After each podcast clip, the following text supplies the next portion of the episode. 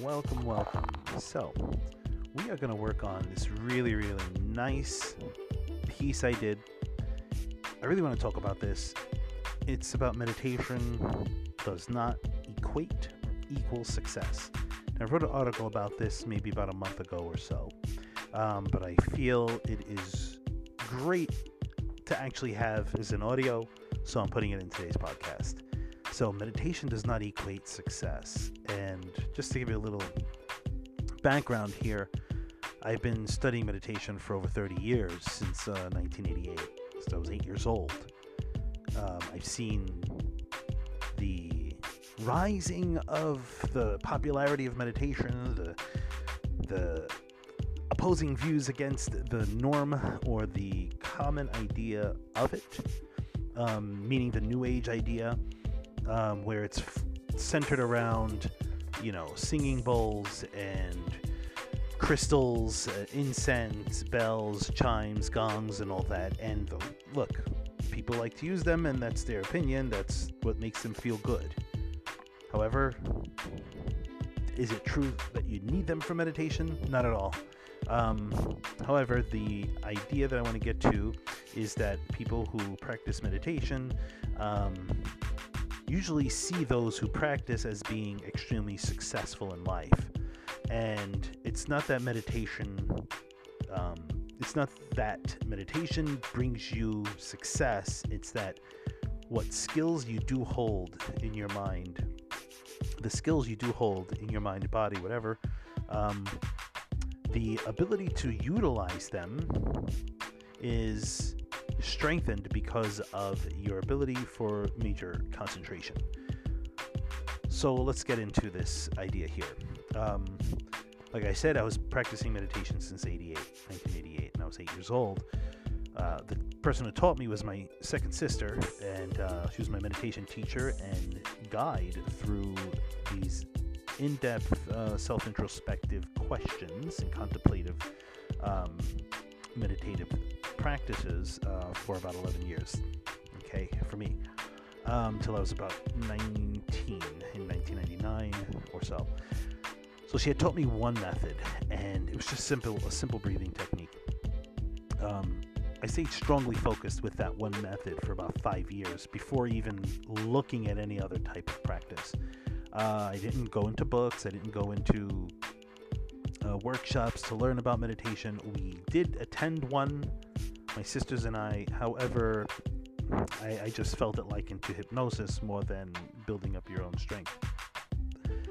So at the five year mark in 93, something really cool happened. Um, I began to develop a strong, intense focus and quiet internal voice. And when I say internal voice and quiet, those things don't go together, right? Quiet voice, no. It was just this silence, so to say. And it, allowed me to learn various methods of directing my attention while practicing getting into the state of meditation. So it's as though all the chatter seeps away and you find this silence that is full of information. And the information is without words, it's without sound, it's without shape, without color, without form, without anything to it. It's strictly just this silence that you feel in body and in mind without labeling it, but coming out of it, you can actually, you know, break it down and start constructing how to recognize it better. Um, you get to actually feel that there's substance, and that substance is as though you've known something. Okay, so getting into meditation, remember that was the key here. It means having applied so much long term, single minded focus that the chatter of the subconscious mind becomes silent and the conscious mind, the now state, becomes most obvious. Everything before that now state, in quotes, now, um, is just practice things you're doing to build up concentration. So, therefore, the term meditation should be really looked at as uh, not as an action like practicing meditation, but as an outcome for applying an inner focus over a long period of time. Some do teach meditation as the act of practicing quieting the mind and relieving one from stress. However, meditation does none of that. The practice of getting into meditation relieves mental and emotional stress due to the practitioner taking their attention away from the catalyst of their stress. Because diaphragmatic breathing during meditation practice stimulates the vagus nerve, the brain, and organ functions of the body, it, it, they tend to calm down the organ functions of the body. So, a, a neurochemical response in the brain allows for that calming and distressing state to overwhelm the mind. You can check up more information on the vagus nerve. Um, it, just search online vagus nerve. uh, so, what does the state of meditation do? Well, first of all, we, we have to get clear on what meditation is. Meditation is a state in which all six senses of seeing, hearing, smelling, tasting, touching, and thinking are no longer the driver of your vehicle, body and mind. The state is known as the state of non discrimination. Your thinking mind, the subconscious mind, and, and not the conscious mind, which is said to have 95% control of your decision making, and I'm talking about the subconscious mind, okay? Uh, of thinking and, and decision making and habitual activity, right? It slowly loses control over your now state of being when in practice of meditation. Okay? This allows for the conscious mind, that now mind, to take over more and more and move up from 5% control. So once, or about 5% control, okay? So once the state of non discrimination or the state of the now is realized, there is inner peace for that time and for some time after, unless you do this daily. If done daily, maintaining this state of calm and peace along with being in that now is constant. So now we can ask what meditation does. Meditation does absolutely nothing at all. okay, when I say nothing, I truly do mean that there is nothing that can be done in the state of meditation. The I am free from all discriminating thought state you there's nothing to be done. When you are not thinking, there is nothing you can do. That is a refreshing feeling actually. Especially when you're stressed out, full of anxiety, and busy from your daily activities.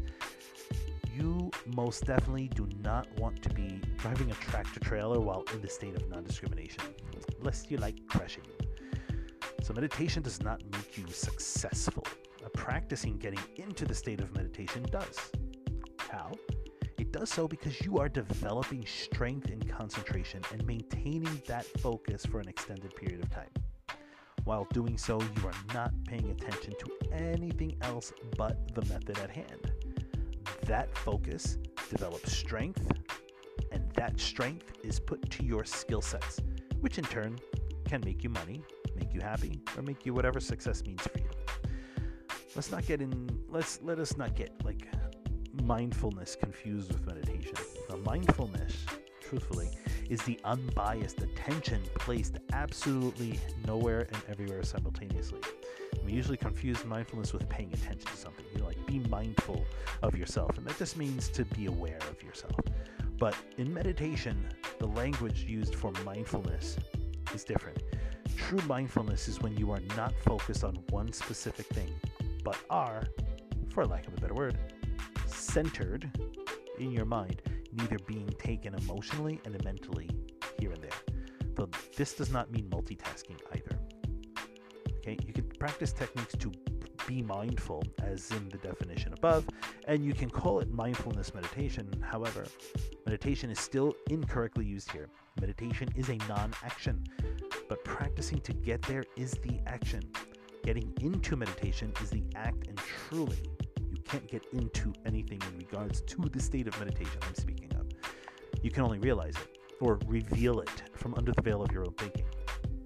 So, what do you do with the skills of concentration, calm, clarity that you gain from practicing getting into meditation um, that can lead you to success in business, relationships, skill learning, whatever? Well, you know, the list can go on of, as to what you can utilize your concentration, calm, etc., for building up a successful business, relationships, and stuff. Now, the list can go on about that, but know this breathing deeply, slowly, and with a focused mind can help you relieve stress or relieve the stress you think about, imagine, and contemplate daily. It relieves the effects but does not remove the cause.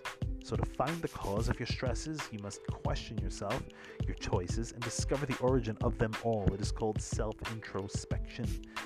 And it can be applied during the practice of getting into meditation. You call it self um, self introspective meditation, contemplative meditation. Okay? So as you become more and more in control of your thinking and find yourself in the quote unquote driver's seat of your mind, as I call it, 24 hours a day, um, as you find yourself more in control of your thinking, you will find yourself in the driver's seat of your mind more and more daily. Uh, then everything you experience will actually be your fault, the good and the bad. And that is true freedom in mind, true liberation, truly awake, and dare I say it, enlightened. So, do you understand that? I hope you do.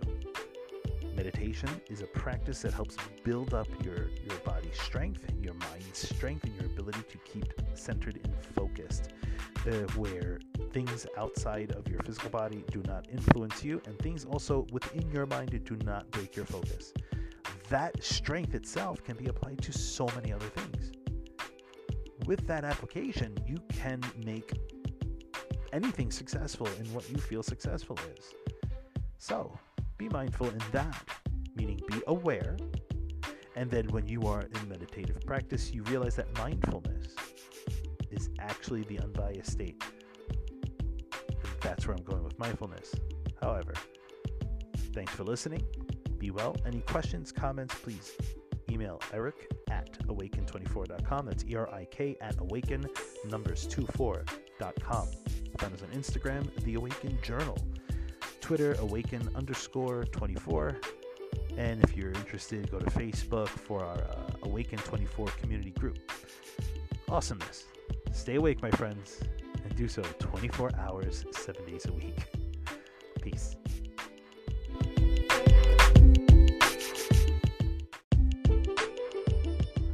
Hey everyone, welcome to Awaken 24 podcast. I'm your host, Erik Oliva, keeping you in the driver's seat of your mind 24 hours a day challenging your perspective.